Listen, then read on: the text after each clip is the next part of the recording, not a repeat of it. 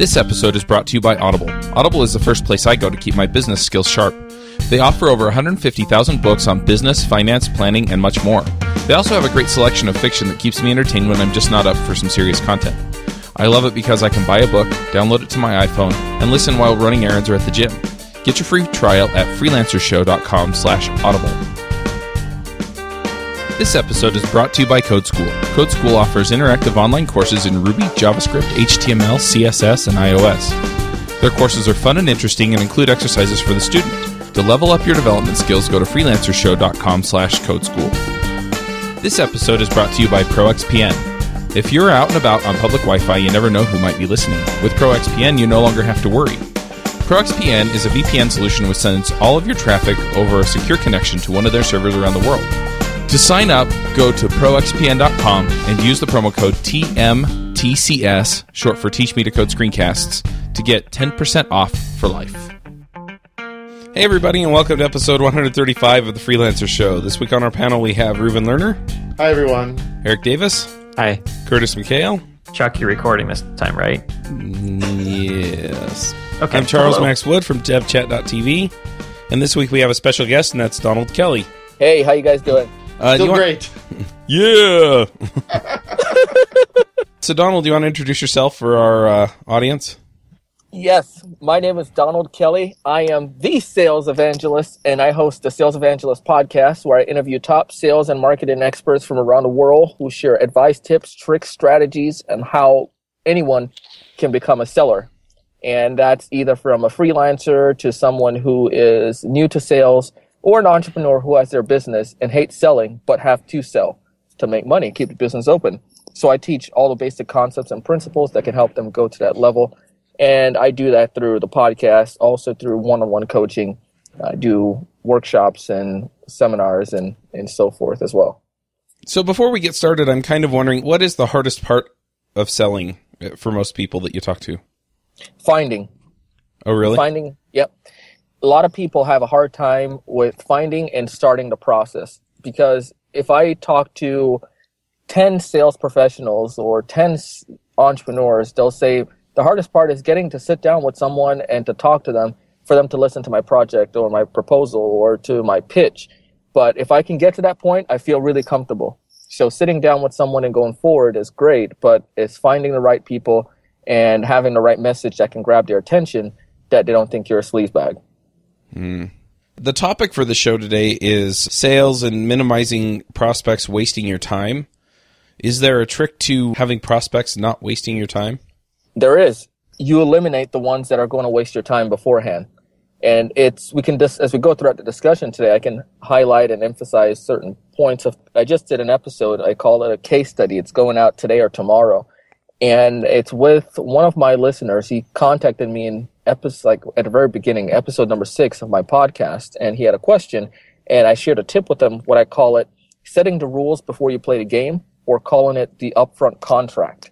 It's a contract before they even sign to come on with me as a their sales trainer, or if I'm selling something to them. And you go over basically the criterias. I hate playing football with people who they make up rules as you go throughout the game or just do stupid things to waste time. So I apply the same things in selling. I set the rules beforehand. If the rules that we set, if we can't agree on the rules before we start playing the game, then we don't go forward. So say, for instance, if I'm developing something for someone, I'm not going to, I'm only going to give you X Y Z amount of time or X Y Z amount of mock-ups. Or if I'm selling chairs or something like that, you only get X Y Z samples. And just things like that you set up beforehand. But I have a whole process that I break down. I can go into it right now if you want, or as we go throughout the discussion, I can explain. What do you guys think? I'd be curious how you do that, you know, for starters, because I just had literally today two conversations with new potential clients. And it wasn't clear to me where they stood in terms of whether it was a good match, but it did feel like a bit of a long, drawn-out conversation of twenty minutes with each of them um, before we even got to the point where they wanted to raise rate issues, and I wanted to frame it in a way that they wouldn't be scared and that they could afford me. But that they, anyway, it, it, I felt like I was really kind of flubbing it there, even though I'm going to keep talking to them. But then I have the worry, am I talking the right way? Anyway, I think that means I'd like to hear it. Sure. This is a scenario. When you meet with any client or any prospects, the first thing that I typically do with them is sit down and kind of obviously express gratitude. You know, thanks for meeting with me, so forth.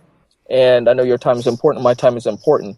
And I reestablish a time frame, because one of the things that I hate is when I go into a meeting with somebody and they ch- like chat for like two hours. And I'm like, dude, I got stuff to do. I'm important. You know, it's, it's important to make sure we have the right timing.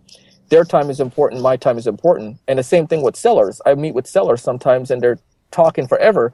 And I'm like, dude, I really need to go now. So you set up a time frame. If that's going to be a twenty-minute conversation, say, is do we still have twenty minutes on the clock? Is it still okay to do to meet? And they'll more than likely confirm and says yes. So when they say yes, we know the time is established.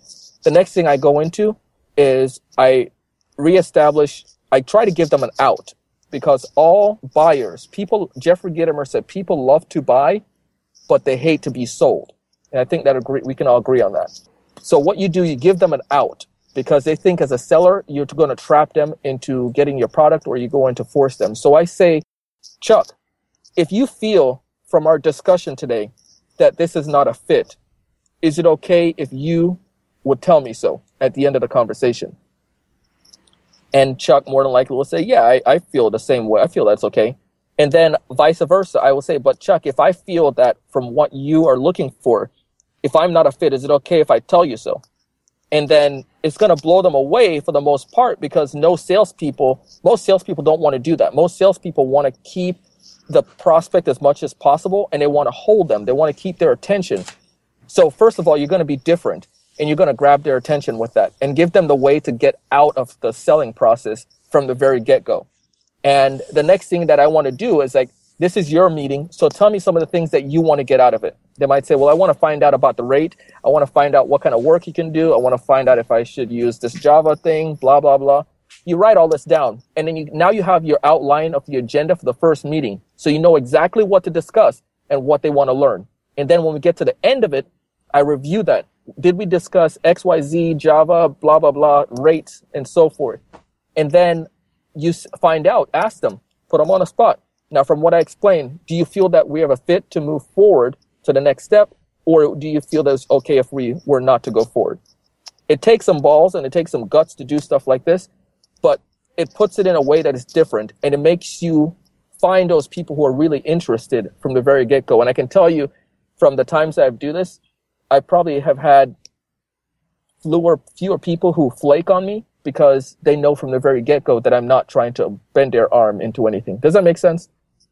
Mm-hmm. I have to say, I've never, ever had a meeting where anyone on either side, anything even close to this, and if someone else did this to me, I'd be so incredibly impressed. So I'm totally going to take that. it's it's like yeah, that's fairly. I would say that's fairly similar to what I do. I frame the whole initial conversation around us finding a good fit, and if I am not a good fit for you, then you should go find someone who's a good fit for you. And I maybe I know someone that I can refer you to, but I only want to work with people that is a good fit between both of us, because that's how we produce our best work. And I would agree exactly with you, Manuel, with that. And the crazy part about it, I love the part that you mentioned about finding somebody that's a good fit for them. Because, like, say, for instance, when I sold, I sold a, a soft, um, not software, managed I T services at one point, fresh out of college, and we had competitors, and the competitors weren't as, didn't deal with biggest clients as we did, but I would find, like, little mom and pop shops saying, well, we want to do this, but it's too expensive. So I would just pass them on and I to my competitor, and it was like a, a good referral for them, because they deal with the smaller people, if that makes sense. And it builds goodwill amongst that community. I don't believe in having, you know, competitors in the sense of, you know, hating, but I want to keep them close to me so I can know what they're doing as well. So anyways. Yeah, that makes sense to me. So a lot of times it feels like I have clients that, or prospects that are kind of, I'm not sure if they're not sure, or I'm not sure if they're just stalling because they're waiting for something in particular. How do you figure that kind of thing out? If it's in the initial meeting or just throughout the process? Just throughout the process. What I typically do, again, it's a similar thing, is I reiterate that the great thing about us as human beings is that we forget all the time. And sometimes in my first meeting, I might tell them something, but then they all of a sudden forget about it.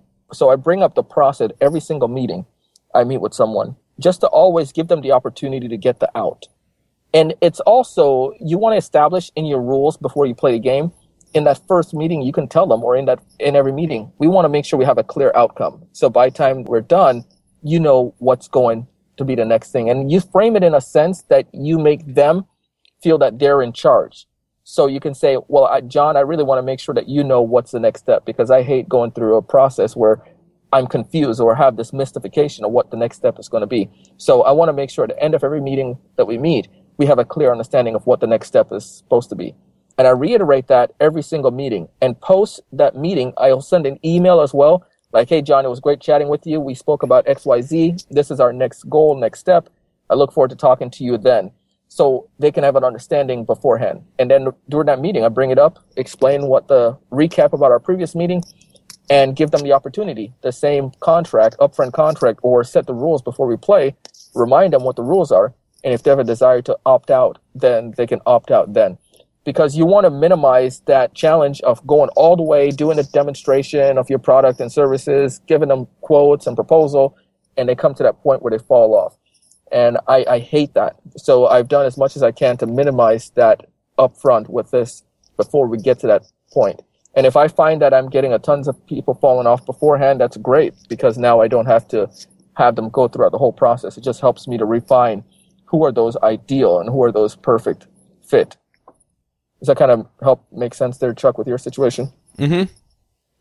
The other one that uh, I really... I, oh, go ahead. I craft my first email to do that as well. Like, I have a standard set of probably three questions, and then it goes up to, say, six or seven, depending on what the client sends me technically. But I don't even respond. If I don't get that email back, then they don't even get in my sales pipeline because they're not worth it. And I've had a number of saves recently where, like, eventually the client comes back because I keep saying, you need to respond to these questions. You need to respond to these questions. And their budget wasn't there. I got called a shill recently because I wouldn't respond to them and without actually answering my questions. Uh, and it's, yeah, it saved me tons of time. Lets me respond to plenty of leads, but waste time on very little because it's just an email template as well. Curtis, can I pose a question to you? So how did you get to that point where you started doing that? Like, what happened? Or Well, I converted from being a technician, so being a programmer, to running a business, and I started learning about sales, and then I started crafting an email and had a friend or two that helped me, um, that gave me templates that were theirs, and eventually I rewrote it to be exactly what mine is now. Yeah, because I feel that a lot of people tend to be, and I think a lot of folks tend to get really afraid of offending the prospects, that they don't do stuff like that. Or they think, if I say this, I'm going to scare them away. Or if I'm this blunt, they might get offended. Well, it's either one, you do it now, or two, it's going to linger and then they're not going to be of benefit and you're wasting your valuable time that you could be working with people that are going to fit. And I think a lot of people need to, especially when I say a lot of people, especially myself, when I first started off, I was just, I was deathly afraid. I really just didn't want to offend people. I really wanted to be the people pleaser, but you can't please yeah. everyone because everyone's not. You can't. I think that's always funny because it's some random person that you've never even met. It's not like your spouse or a friend or anything, and you're worried they may not like me, and I will never see them again, and I will never get an email from them again, yet I am concerned about what they say.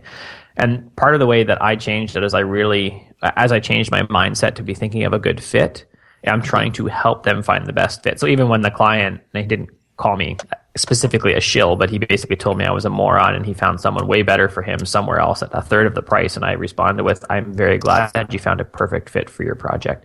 Good luck. Because that's what I want him to do. Any client, right? I want them to find the perfect fit for their product. And it may be a pricing fit. It may be even an interaction fit. Uh, it may be that there's a better developer for that type of project. And I, yeah, that is what my goal is every time. Smart. I'd love to see your templates too. So that'd be awesome. So what about the people that don't get back to you? I mean, there are people that I have talked to and I wind up emailing them and, you know, I keep emailing them, you know, hey, you know, I, I'm wondering about this or I'm wondering about that. And they just never seem to get around to anything. And that wastes time. Personally, what I do, I just put those in the pile that's not my fit. If they're not responding, well, put it like this. If there is, if it's a, a reasonable size business and it may be something that's really, you know, it's benefit me investing time into it, what I will do is I will contact them as much, it's reach out to them in different avenues because I know it's a sexy size business. It's a, it's a decent size business. I know it's a fit from our previous discussion. Because one of the things that I recognize, especially with some business owners, is that they're busy. Unfortunately, Donald is not the first thing or the only thing on their mind. They may have, you know, problems within their H R. They may have problems with something in the organization, maybe legal issues, something that may be going on.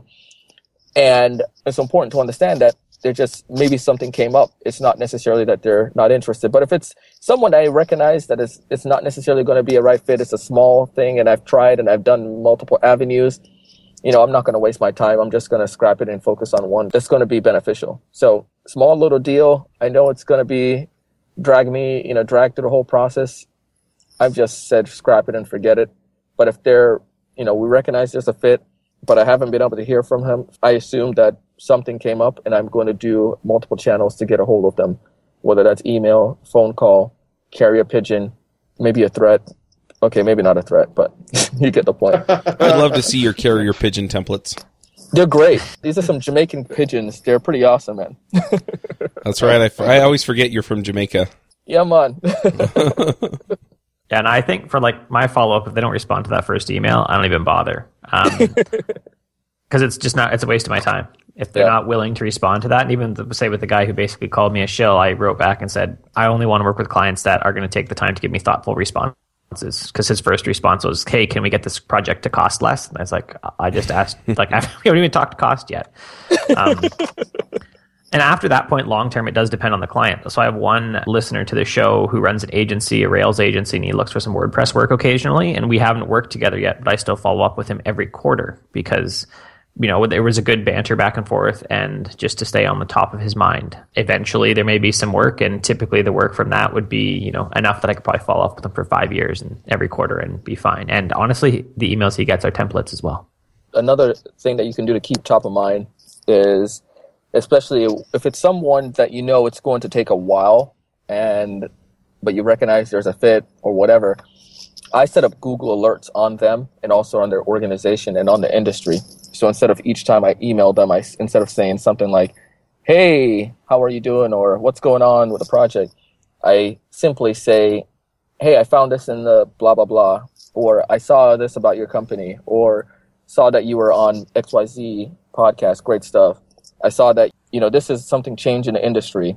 Or iOS is doing this, blah, blah, blah, blah, blah. Thought this may benefit you. And you send them something.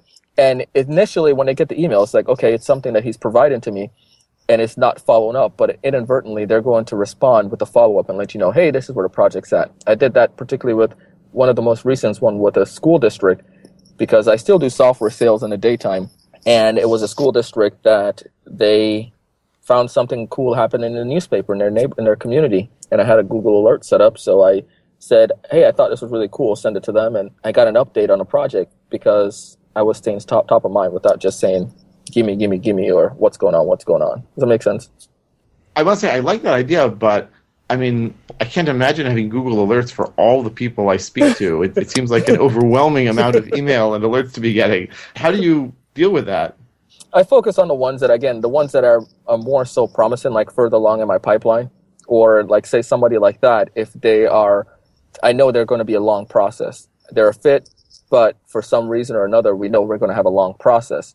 So I don't have tons of those, but the ones that I do have are just a few, and I have a, another Gmail account, which I just send stuff to anyway, so it's not my main one. Yeah, and I, all year long, actually keep it, like I just tag articles that are interesting in my field for e-commerce, and yeah. every quarter when I have stuff come up, like or when I have a reminder come up for those high-value clients that I like, I just look through Evernote and find one that I haven't put their name at the top of it because I've sent it to them already and send them a new article and be like, hey, I found this. Unless I find something very specifically tailored that triggers them in my mind immediately. Yeah. That's very smart. I need to practice that one with my Evernote. So are there any tricks or tips to getting things to close more quickly? Or is it more about making sure it's a good fit and taking as long as it takes to do that? Good question. As far as making it uh, close more quickly, I make sure, this is just from my analysis of my clients that I've worked with, the good and the bad. The ones that have closed quicker are the ones that I set the rules with beforehand. Because the reason why I close quicker is, and there's three things you got to have. You got to make sure you're talking to the person who can make the decision. You got to make sure they have the challenge or the pain that's going to cause them to act, and they have to have money.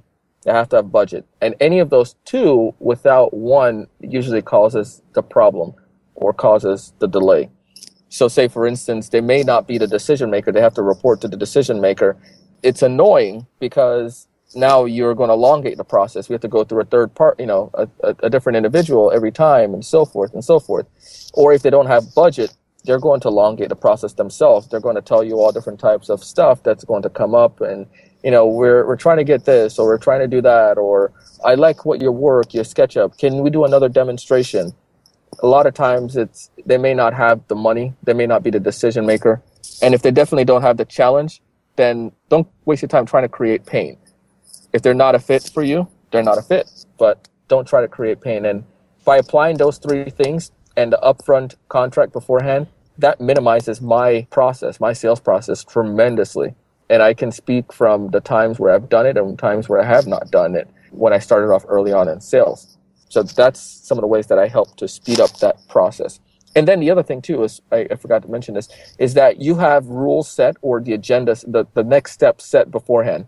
And you, you'll be funny. It's, it's crazy, too. Try it. You should ask the prospect, because no one goes into a buying situation not understanding that they have to give up money to get something in return. Are you, you sure? Remember. I've talked to some people. you, you, Drop them. You, do you know how? Do you know how many potential clients call me saying, you know, and, and we, we speak for a little bit, and I've gotten better at making this clear up front. But they say, "Oh, you mean you're you're not willing to work for equity?" And they're shocked by this. Yeah, about that. Yeah. Like, no I think way. When you talked about your challenge, I think an important thing to make or to talk to them about is, is this the most painful thing that you have? What else could you be doing that could be more important or provide more value for you? Because even if you're talking about a pain, if it's the fourth, you know, kind of fourth on the list of the C E O, then yeah. It's possibly not even going to happen. They've got three other things to fix first. Yeah. And finding out what that most important thing is. And if, you know, if they say this is important to us, but we have these two other things that are entirely unrelated to your sales process and to what you provide, then knowing that this is going to, again, go longer. I found that the longer I take my sales process, the better it is. And the only way that I can do that is because of savings that I have or other leads that I have coming in. So I could, you know, technically go for six months, I think, at this point and not worry about it anymore, like not need any cash for six months and still run. But elongating my sales process, as I've made it longer, it's actually, I've been able to charge more and do better with each client. So that distance I can wait is even longer each time. And I think some of the things that might tie with that too is it depends on the industry too. Like, you know, like it depends on what you're doing. Like in the software sales world, my processes sometimes are longer, and the sales evangelist sales process, those tend to be a lot smaller. And it just depends on anyone, the listener, especially listeners, depending on your industry and on, on how your business is set up, you know, that there's there are different different metrics or different ways that you can to do that. But I like that model that you just mentioned for your organization. I, I'd also point out, though, that your sales process is probably longer than you think, because mm-hmm. I bet people listen to your podcast for a while and then decide to contact you about whatever. That and is so, true. Your sales process includes the time that they've spent listening to you talk about sales on your show. Yes, good point with that. Yeah, I guess it depends on where you started, but that's uh, from inception, from them listening and so forth, yes. Um, yeah, and it, your sales process starts with every interaction, right? Every interaction oh, for sure. is part of your sales process. So like when I have clients, when I spend a bunch of time earlier this year on my agency site properly, the clients that I got, actually I got more clients and they were better vetted, the cold clients better, like they're almost as good as my referrals at conversions because of how I framed that, even down to like my contract. Here's this final document I'm sending you, and if you don't like the tone of that, it basically convinces them to say no to me, and I've already spent that much time in the sales process. But that's fine. I'd rather have them say no. It's like getting married. You'd rather have some, someone say no at the altar and deal with a little bit of pain than, than, you know, twenty years later decide that this was a terrible, painful twenty years, right? Good point.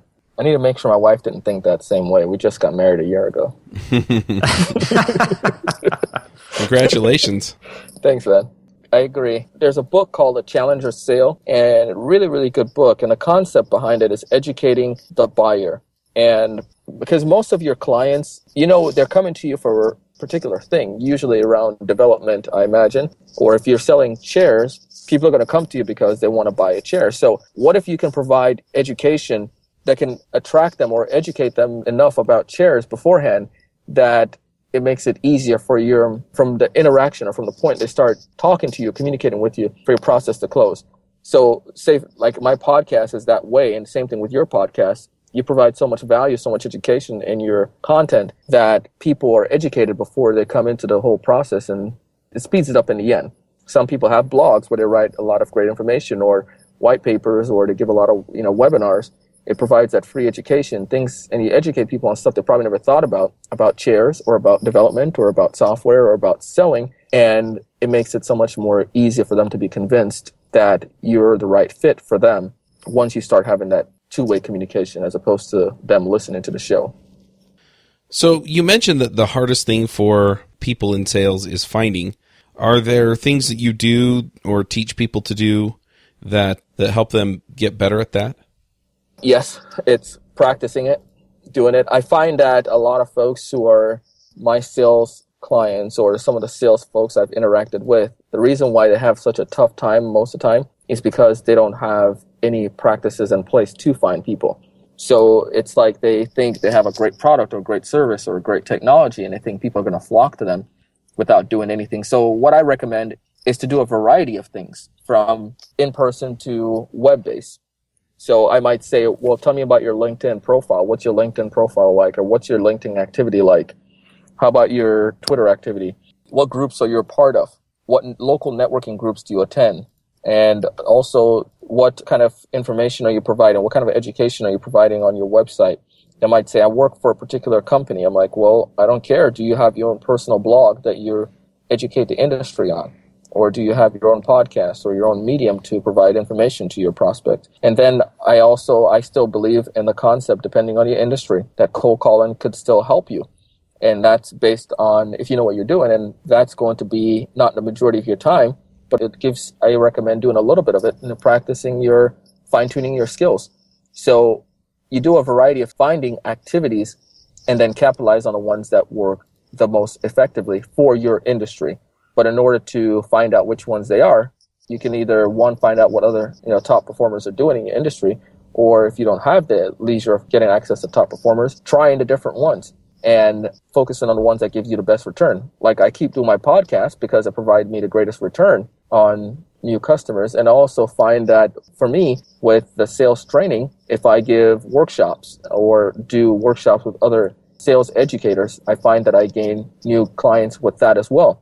Cold calling, I still do some of that because I contact schools and different things where I speak at, but it's not the majority of my time. It's a small portion of my time that I might send out. And there, even when it's cold, it's still warm because I do enough research on it to know who I need to get in touch with and if there are any common connectors, people that I can get introduced to. So I do a variety of activities, and then I've minimized it down to the ones that work the best. So anyone who's out there who are trying to find people, I, I recommend that. Start with a broader base of activities and then start focusing them down towards the ones that provide the most meaningful results, and practice those and do them religiously and habitually throughout the week. So if you're going to go to a networking meetup, make sure you do that.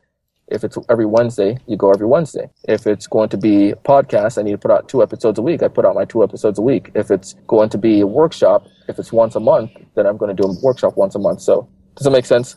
Mm-hmm. Yeah, now one thing I yeah, see, absolutely. though, often from developers is that they go to do that and they go to, say, write their content because for their blog post, but they write to other developers, which is not their clients. Oh, yeah. Oh, that never happens. If you don't write, maybe. And how do you get around that yourself, Curtis? Well, every client interaction, they're asking you some questions about your process or about whatever you've done. Write them down and then answer them. Every time you interact with any client, they're going to ask you questions. Wait, you got to talk to people? At some point, if they answer my first email and I want to talk to them, then yeah, I tell them they can book a call. And that's Marcus Sheridan. Is like I had a had him on my episode a couple episodes back, and that's one of the main things that he discussed was that every single question he gets from a customer or from a prospect, he writes it down and he answers it in a blog post. And the reason being because if that person is coming to you asking a question about development, the likelihood of somebody else coming to ask that question is really, really high. So provide it. And that's where I say give education, give information. Those are some of the things that I put on my podcast because I get questions from listeners. I get questions from other salespeople, and I answer those in the form of episodes or in the form of some kind of content. And the great thing about it is that it speaks their language because I use words that they're asking or phrases that they're using, and it triggers in the mind of other people who are just like them out there listening. This is, I guess, similar in that, I mean, I do a lot of technical training, and I'm always trying to sort of prove my chops in that, that I can explain things. And so often ideas for blog posts on my blog come from when I'm teaching a class. If someone asks me a question, I'm like, hmm, I never thought about that before. I'm sure other people are interested in that. Now, this means, and I realize this, it's not going to go out to the people, you know, who are running businesses. They, they're going to have a different set of agendas. And so I'm trying to, to some degree, rejigger my direction, at least some of my posts, to be more business-oriented. But I still find it useful to sort of say, look, folks, I know what I'm talking about. I know how to explain it. And I'm hoping that'll, you know, trickle down. Love the phrase you use about rejigger. So I'm going to use start using that, rejigger. Well, what did you do in the first place, jigger? Yeah, I put jig, but now, you know. I used to get jiggy with it, so. So what are some of the more common mistakes that people make when they're trying to sell? They get offended, and that's why I love Eric's personality so far. I mean, I love all you guys, but what I mean by it is, Curtis, you said you have your straightforward mentality where you send an email, and I feel that you're not going to get easily offended, right, Curtis?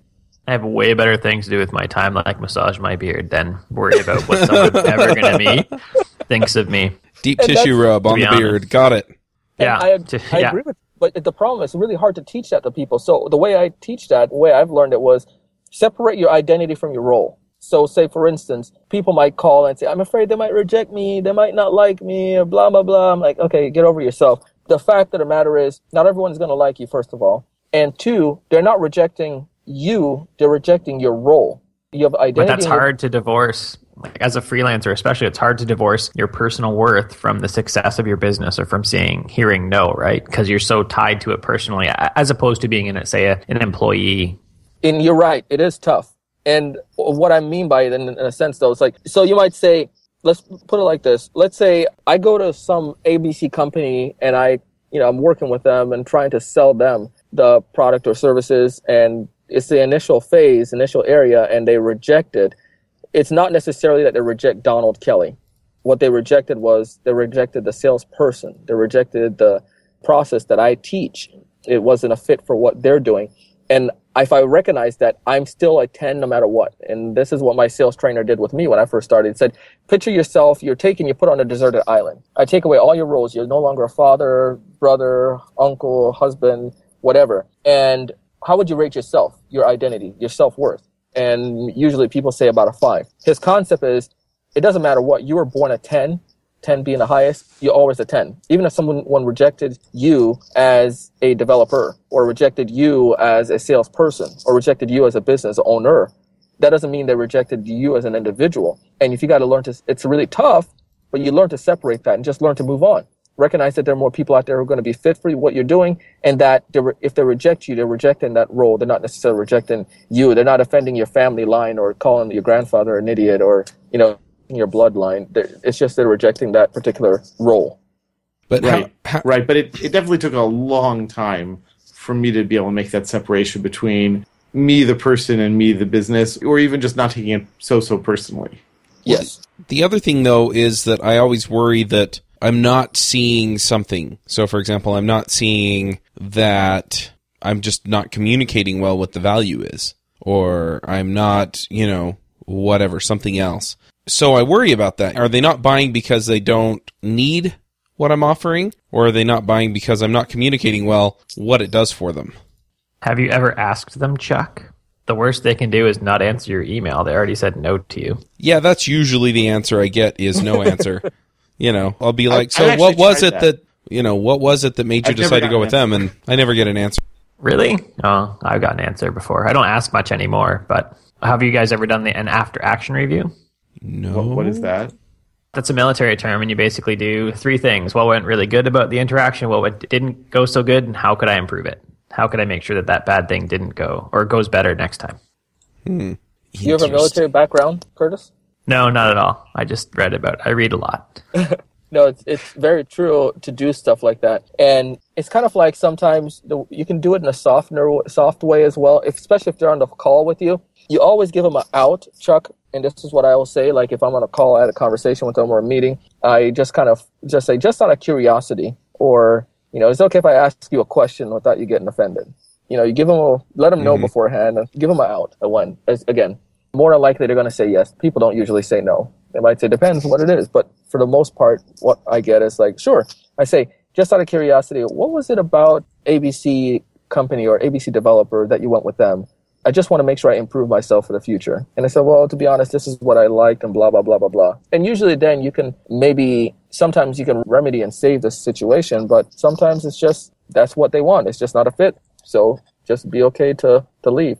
But I usually, if I, if it's, especially if it's an email, just say, it's okay if I ask you a question, you know, or whatever. It's okay if I ask you something without you getting offended. More than likely they'll respond to that because they really want to know what it is. And then they give you the information. Or I can even say off the record. Nothing is off the record.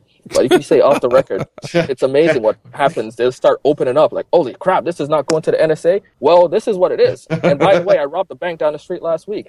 It's off the record, right? Yeah, it's in my inbox. Google knows about it now, but... But people love to rescue others and they love to rescue you. So if you frame it in a way that you're in distress, you know, you put it like that, they want to make you okay. Just say, you know, I'm trying to improve myself and improve my business. If you don't mind me asking, would you be willing to share with me what you liked about the blah, blah, blah, that I can improve myself? And you'll be amazed what happened. Or again, I think that's hilarious because we're reversing the sales dynamic that we just talked about of people saying no or like you wanting to help people. So it's hard for us to say no, but we're mm-hmm. reversing it to get them to help us in that instance to improve our pitch next time. And it's amazing what happens with that. I've had people tell me stuff and then I turn around and use that same exact line they tell me with somebody else. And you're right. It improves it. And now I know people who are a good fit. So that's interesting. It's science, man. It's a science of selling. Mm. I guess, although, like, really, I've, I've tried that. I mean, maybe I haven't tried enough different ways or, you know, different permutations.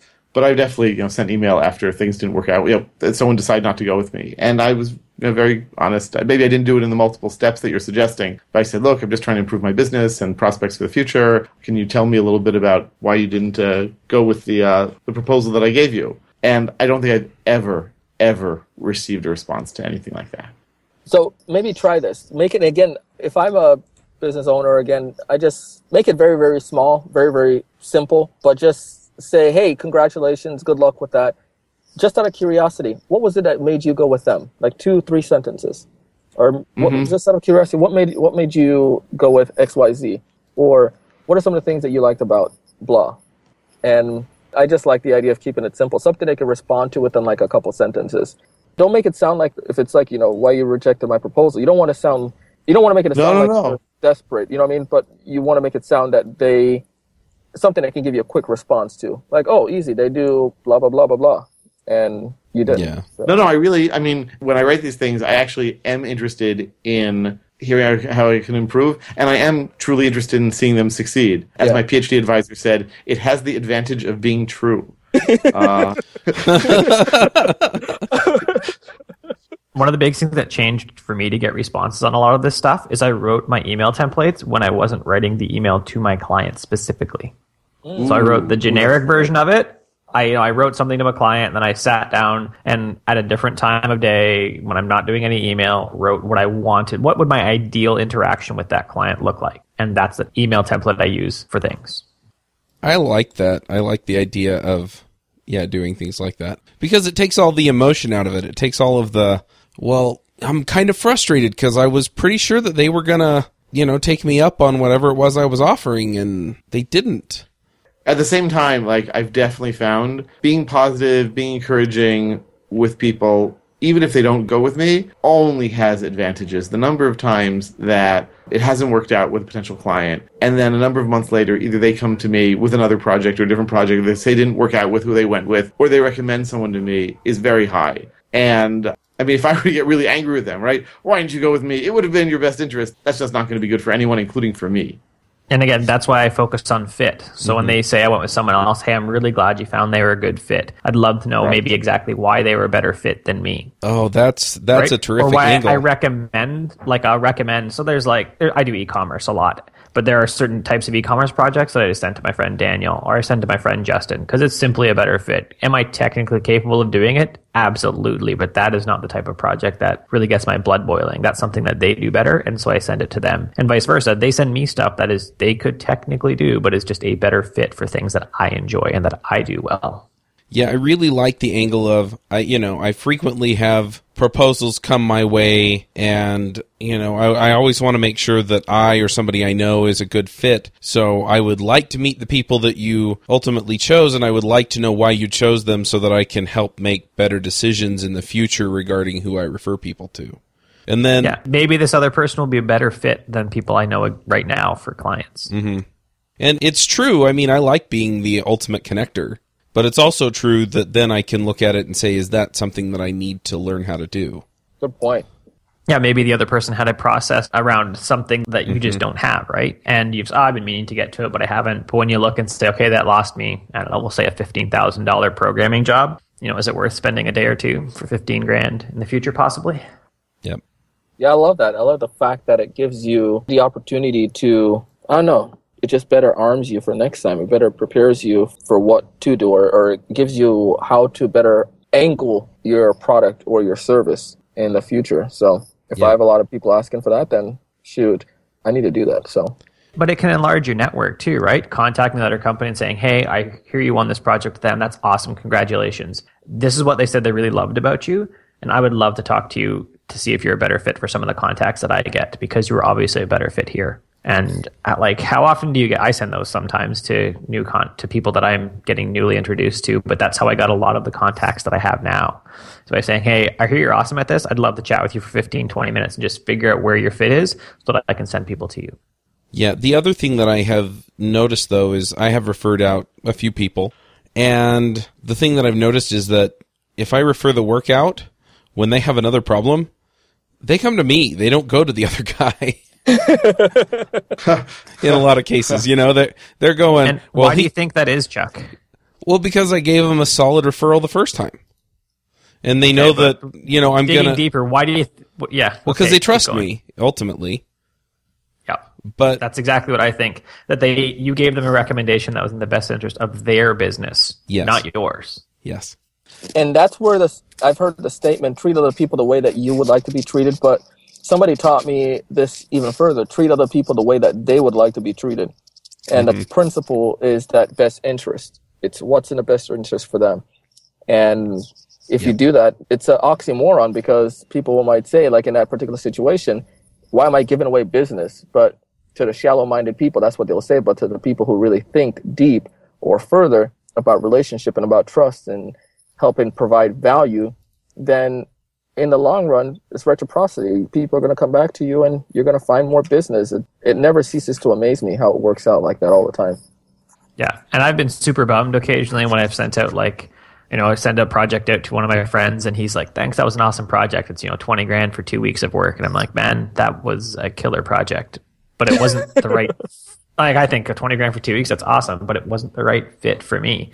And, you know, I get preferred work from friends that has me currently booked out to like the middle of January. So it does come back at some point. Amazing. All right. Well, I have one more question for Donald. You've talked to a lot of people that do a lot of selling. And what I'm curious about is what are some of the common themes? And then what is the most profound thing that you have picked up talking to all those people? So what are, yeah, I guess it's two questions. So start off with the common themes that come up. Okay, from other sales experts or just from just sellers in general? Yeah, so just talking to people in general, you know, what are the common themes that come up throughout your conversations with other sellers? With other sellers, it's usually, I find that a lot of them find themselves falling into mediocrity, which basically they become mediocre in their selling. Because no matter who you are, and you probably, I'm not sure if this is the same thing with developers as well, but you might get training or you might get, you might learn a certain skill or a certain way of doing something and it was awesome. You invest a lot of time and money into it.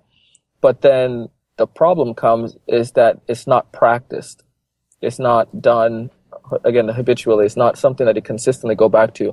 Like someone might got, you know, might have received hundreds of thousands of dollars of sales training, and they might apply it for like a month or so, but then quickly start going back to the old way. It's how do you maintain that? And what I see is that there's that rule that eighty percent of the business come from twenty percent of the sales force, and the twenty percent, the top performers, they're the ones that usually have systems or practices in place that keeps them going consistently. They don't have this spurt of, oh, I got training, so I'm just going to do training for, you know, this next month or next three months and then fall back into my old ways and forget the material. They practice every single day. And this goes across many different organizations, especially within sports. You find a lot of average athletes, but what makes separates them from the superstars is the superstars give so much more. Even when they don't have to, they prove themselves and they practice, they're consistent. So a lot of sellers that I interact with, they might find themselves, you know, I'm not, I find that I'm not growing my business enough. My pipeline is becoming stagnant. I, my, I'm not hitting my quotas, or business owners, you know, my businesses are drying up, or I'm not finding enough deals. And you talk to them and they know a lot of the principles, the basic principles, but knowing and doing is where some of the huge challenges come, is knowing what to do and actually doing it. And I feel that a lot of people are not willing to do that. People are not willing to do the hard part of practicing or doing what they know they need to do. And as a result, they end up in mediocrity and they end up in that, that middle ground. And they don't suck because they have some things that they know, but they're not great because they don't apply all the things that they know they need to do. So that's the answer to the first question. I don't. I think they don't keep practicing and, and training, right? I remember yeah. just reading about one of the best female Canadian soccer players, and the coach hadn't met the whole team yet, but looks out and like sh- there's one person in the pouring rain in like two degrees Celsius, so you know thirty-seven or thirty-eight or something, and there's only one person out there practicing. And he goes up and he's like, "What you doing?" She's like, "Oh, I, I need to practice. You know these basic skills. Here's the basic skills I need to practice. I need to train every day to do this." Every day she is out there training to do that, and she is, you know, like the highest scorer on our soccer team, like forever, blowing away all the records. I couldn't agree with you even more. It's the same thing.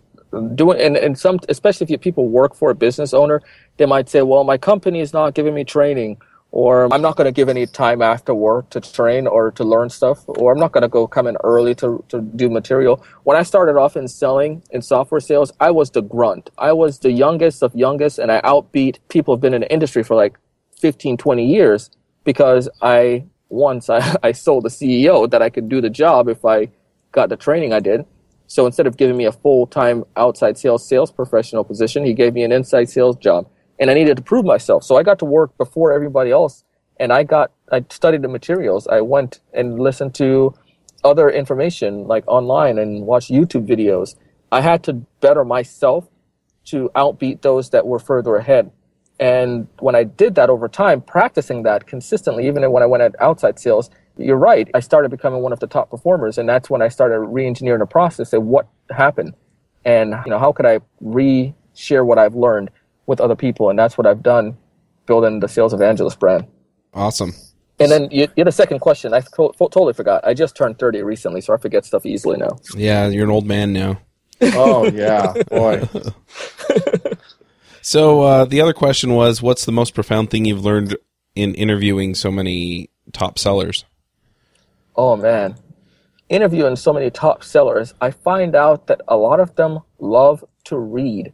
And they're, they're student of learning. They continually learn. I mean, if I go back through all the episodes, a lot of time they will tell me, I learned this from X Y Z, or I learned this from this book. And it's the fact that they consistently, so I guess it kind of ties into the same area, but the fact of the matter is that's what makes them so elite, is that they're consistently improving upon what they already know. And like, say, for instance, you interview somebody like Jill Conrath and you're like, yeah, she knows everything. But then you realize that she's still growing in her knowledge. Or Jeffrey Gitomer, or people like that, and they consistently talk about, you know, you need to look at this book or look at this. Not only their book, but other stuff. And it fascinates me that they do that. And the other thing that I realized, too, is especially that the really good salespeople are not sleazy. So interviewing with a lot of these experts and top performers, it's a different class of sellers. It's a different class of entrepreneurs. People who are not just in it for themselves or in it for a quick win or just trying to do whatever it takes to get the business, they actually emphasize the concept that we discussed earlier, value, and they are pretty successful, and they practice some of the same things we talked about today as far as looking out for the client, looking out for the prospects, what's the best interest for them. And it's it's just, these are some of the little little things I've taken, I've learned and applied to myself, so I can, I still think I need to get to that level someday and further, so I'm still continually growing. Awesome. All right, well, let's go ahead and do some picks. Curtis, do you want to start us off with some picks? Absolutely, Chuck. I was hoping you'd ask. Um, I'm going to start with Bloggo. Bloggo is a blog editor to write your posts in, but it actually interfaces with Evernote. And the great thing about that is when you look at Evernote later, so when I you know do a final revision of my notes and I look at Evernote, since I put all my research in there, which we talked about earlier in this show, I see related notes. So I can see other articles from other places that may pertain to what I'm writing about that I can link to or that I can reference. And Evernote is also uh, in the future about to release something they call context, where it'll actually find other things outside of what you've just saved as well. So they had some partnerships. Um, I forget who it was, but I listened to that on Triangulation. So I use Bloggo because it's a nice, pretty interface. All right. I'll go ahead and uh, throw some picks out there. So I've mentioned this book before, but uh, I've been reading it again, and it's just, I'm really enjoying it. It's really having this effect on me and pushing me to outsource a little bit more of the work that I'm doing. Um, it's called Virtual Freedom by Chris Ducker. And yeah. It's pretty awesome. Um, and he has all kinds of information in there. So just to give an example, I've been working on this video series for Ruby on Rails developers. And so I spent about, well, I won't tell you. I spent a few hours uh, recording, and then I spent a few hours more than that trying to edit my video. And there are people out there that, you know, you can hire to do the video editing. So I reached out to a friend of mine, and he does video courses for a company called Pluralsight. If you're in the .dot net space, they're pretty popular, and they're kind of gaining ground in a lot of other areas for programmer training. But anyway, so I reached out to him because he outsources his editing, and so he put me in touch with a guy that he hires to do his stuff, and that got me just some terrific contact for somebody that can do the editing probably in a bit less time because he's more practiced at it than I am, and he costs a whole bunch less because he's not a domestic person. So anyway, I've, I've really enjoyed that, so I'm going to pick that book. I, I can't recommend it highly enough. And speaking of outsourcing work, so I'm going to put a plug in for Mandy. She's my uh, assistant. She does all of the editing and show notes for the shows, and uh, is just a terrific help in pretty much everything. So in the book, he talks about general V As, and then he talks about hiring specific people to do specific jobs. And so I've been reaching out and trying that out a bit. Not a ton, because it's usually just easier to ask Mandy to do it, and she gets it done the way I want it done. So... So yeah, so I'm going to recommend Virtual Freedom and DevReps if you go to dev reps dot com. That's uh, Mandy's company. Reuven, do you have some picks? Yes, sure. So I'm just going to have one pick, which is a new, or it's not that new, podcast on N P R, which is a game show. So Wait Wait Don't Tell Me is a pretty well-known one. There's a relatively new one called Ask Me Another, which is word games and puzzles, and it's, I think, aimed at a younger audience, but it's a lot, a lot of fun. Uh, if you like the music of Jonathan Coulton, he is, as they call him, their house band. And so just about every week, yeah, yeah, they're like, and well, everyone welcome our house band, Jonathan Coulton. And then and he does all sorts of very funny uh, musical puzzles as well, where he replaces lyrics with all sorts of funny stuff.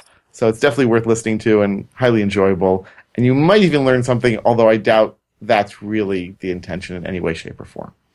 If you, anyway, that's it for this week. If you wonder how one man can be their uh, house band, just go look up some YouTube videos of Jonathan Coulton, not the music videos, but of him actually playing on his little soundboard, and you'll figure out pretty fast that, yeah, he, he can be a whole band.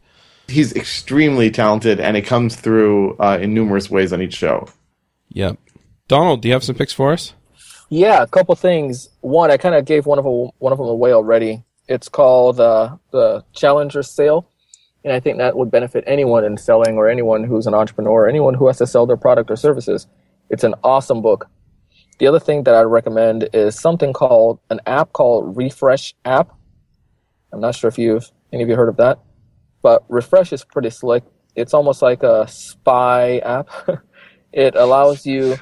to, like, if I have a meeting with Joe Johnson tomorrow, Refresh will pull information from his LinkedIn and Twitter and provide that information to me so that I can go into that meeting well armed. So I know that Joe, it says that Joe here, you know, recently supported the baseball game or recently tweeted about this or, you know, talking about this on Facebook. So now it allows me the opportunity to go into the meeting, and I know some of those things that'll kickstart a conversation. So I can, instead of twiddling my thumbs, I know he loves, you know, baseball, minor league baseball, start the conversation somewhere around that. So that's some of the things that I'd recommend. So I love that app, Refresh App. All right. Well, uh, thanks for coming, Donald. It was uh, hey, great man. to talk to you. It's always fun. Yeah, it's fascinating. And Thank if people, you for having me. If people want to connect with you or uh, find out what you've been up to, what's the best way for them to do that? You can go to the sales evangelist dot com, sales evangelist dot com, or you can connect with me on the Twitter. My Twitter handle is Donald C. Kelly. So those are the places that I hang out a lot. All right. Well, uh, one other thing, we are doing our live Q and A again on the twenty-fifth of November.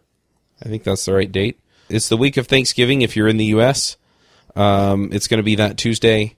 And so uh, you can go to freelancers answers dot com and sign up, and then we will uh, get you all the information on how to join up. So uh, go check that out. And yeah, other than that, we'll wrap this up and we'll catch y'all next week. Hey, thanks so much, guys. Appreciate it. Bye, everyone. Ciao. This episode is sponsored by Mad Glory. You've been building software for a long time, and sometimes it gets a little overwhelming. Work piles up, hiring sucks, and it's hard to get projects out the door. Check out Mad Glory. They're a small shop with experience shipping big products.